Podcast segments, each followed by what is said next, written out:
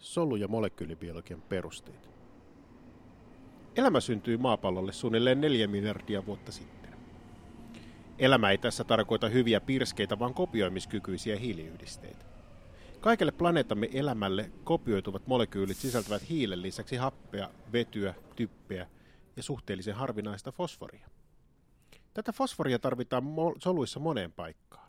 Se sitoo nukleinihapot ketjuiksi, lisää monen molekyylin vesiliukoisuutta, minkä lisäksi sillä saadaan pakattua energiaa pieneen tilaan fosfaatteina. Fosforia ja kalsiumia on esim. ihmisessä suunnilleen saman verran, vaikka jälkimmäistä on merivedessä 5000 kertaa enemmän. Siksi fosfori on luultavasti ensimmäinen aine, josta maapallolla käytiin veristä taistelua. Fosforin ainoa biologisesti käytettävä muoto, fosfaatti, katoaa vesiympäristössä kopioituvan elämän olottomattomiin, mikäli sen karkaamista ei millään estetä. Luultavasti tähän tarkoitukseen on kehittynyt kopioituvien molekyylien ympärille rasvaliukoinen kerros. Tämä kerros on rakentunut fosfolipideistä, joiden rakentamiseen kuuluu fosforia, mutta toisaalta se on pieni uhraus, jos sillä estetään energiaa sisältävien fosfaattiyhdisteiden karkaaminen. Näin on luultavasti kehittyneet ensimmäiset solut maapallolle. Huvittava historiallinen yksityiskohta liittyy solujen löytämiseen. Robert Hooke tarkasteli 350 vuotta sitten korkinpalasia alkeellisella mikroskoopilla ja havaitsi niiden sisältävän pieniä huoneita tai kammioita, latinaksi sel. Mikäli hänellä olisi ollut paremmat laitteet käytössä, hän olisi havainnut, että löytämänsä solut olivat tyhjiä ja koostuivat lähinnä soluseinän sokereista. Solut olivat niiden sisältä kuolleet jo aikaa sitten. Solun muodostaminen aiheutti samalla suuria ongelmia. Solut käyttävät ravintona paljon vesiliukoisia aineita, minkä lisäksi niihin kertyy kuona-aineita. On siis verraten todennäköistä, että ensimmäinen maapallolle kehittynyt solu kuoli pian kehittymisen jälkeen. Onneksi joillain solukalvon kehittyneille soluille on kehittynyt samalla tapoja siirtää aineita solun sisälle ja sieltä ulos. Olemme kaikki näiden solujen jälkeläisiä. Luultavasti soluihin on samalla kehittynyt tapoja siirtää erilaisia ioneja solukalvolla, jolloin ne pystyvät säätelemään solun sisäisen nesteen koostumusta ja keräämään samalla itseensä ympäristöstä haluamiaan molekyylejä. Mitä muuta soluun tarvitaan kopioituvien molekyylien ja niitä suojaavan solukalvon lisäksi? Jos tarkastellaan nykyään maapallolta löytyviä soluja, on niissä solukalvon sisällä nestemäistä solulimaa, sytosolia, joka sisältää lähinnä vettä, hieman suolaa, äärimmäisen vähän proteiineja ja sokereita. Solun sisällä on myös pitkäketjuista nukleinihapoista koostuvia geenejä, jotka muodostavat yhden tai useampia kromosomeja. Lisäksi kaikilla soluilla on samankaltaisia ribosomeja tuottamassa proteiineja. Kaikki lähtee siis siitä, että proteiineilla on rakennusohjeet eli geenit, tehtaat eli ribosomit sekä suoja, jolla solun sisältö ja solun ulkopuolella oleva maailma voidaan pitää hallitusti erillään. Lisäksi elämälle on edellytyksenä molekyylit, jotka auttavat rakennusohjeiden kopioitumisessa. Näitä kutsutaan polymeraaseiksi.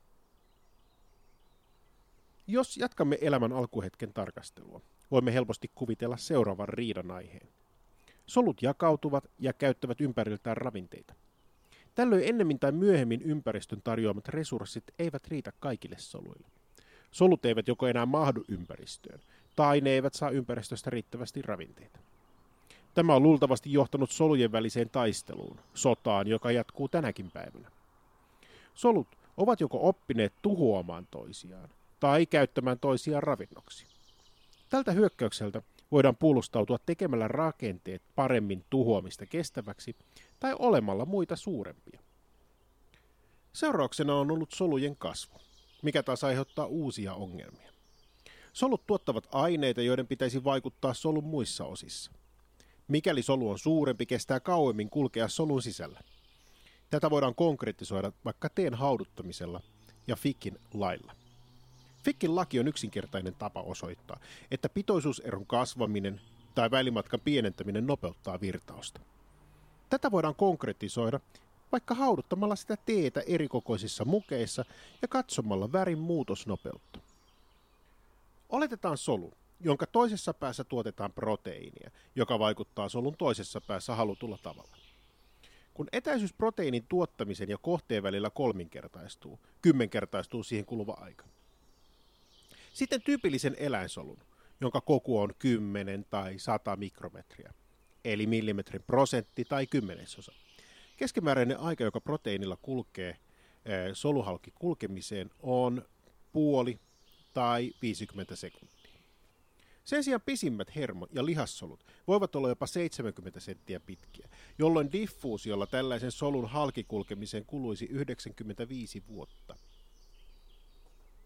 Kuitenkin jo 10 mikrometrin halkaisijalta oleva solu on jättiläinen kuvittelemassamme elämän alkuaskeleissa. Tyypillinen bakteeri tai muu alkeistumallinen prokaruotti on 10 kertaa pienempi, koska tällöin soluprosessit saadaan tapahtumaan vielä tehokkaasti vapaasti solulimassa. Mikäli solun kokoa on haluttu kasvattaa yli yhden mikrometrin, on solun sisälle pitänyt järjestää lokeroita, soluelimiä, joissa tapahtuu vain osa solun prosessista. Tällöin esimerkiksi aineiden hajotus on voitu järjestää erillisissä solun osissa niin, että hajottavat etsymit eivät tuhoa toisaalta koko solua, ja toisaalta pienessä tilassa tapahtuen mahdollisimman tehokkaasti. Eräs tällainen eristettävä komponentti on rakennusohjeet itse. Tällöin on muodostunut planeetalle ensimmäinen aitotumallinen organismi. Ero alkeistumallisiin ja aitotumallisiin eliöihin on tehty rakenteen perusteella. Aitotumallisilla voidaan havaita mikroskoopilla tarkasteltuna solun lähellä ydin, karjo. Muutenkin alkeistumallisten solun sisäinen rakenne on hyvin yksinkertainen. Niiden DNA sijaitsee rajaamattomalla alueella nukleoidissa, eikä niiltä löydy kalvojen ympäröimiä solun sisäisiä soluelimiä. Aitotumallisilla on silti ollut eräs suuri ongelma soluelinten kehittymisen jälkeenkin. Kun solun koko kasvaa, sen tilavuus kasvaa solukalvon pinta-alaan nopeammin. Tällöin aineiden siirtyminen solukalvon läpi vaikeutuu, jolloin esimerkiksi ravinteiden saanti soluun voi hankaloitua. Aitotumalliset ovat tämän vuoksi tehostaneet energiantuotantoa ottamalla sisään symbionttisia prokaruotteja, mitokondrioita ja vihriukkasia. Kuitenkin solujen sisäisillä pitoisuuseroilla on yhä tänäänkin hyvin näkyviä vaikutuksia. Kun tulikärpänen lentää, sen takaruumiin mitokondriot kuluttavat happea tehokkaasti. Tällöin soluissa oleva lusiferiini muokataan energeettisempään muotoon, joka reagoi hapen kanssa heti, kun mitokondrioilta happea jää yli solun muihinkin osiin. Seurauksena on mitokondrioiden hapen kulutuksesta riippuva valoilmiö eläimen lentäessä. On kuitenkin syytä muistaa, että ensimmäisten aitotummallisen ilmaantumiseen kului elämän syntymisestä kaksi miljardia vuotta. Eivätkä aitotummalliset juurikaan yleistyneet ennen kuin miljardi vuotta myöhemmin. Sitten elämän historiasta puolet on menty yhdensäkin soluilla. Puolivälissä muutamat solut pystyivät paisumaan symbiontin ja soluenten kehittymisen myötä.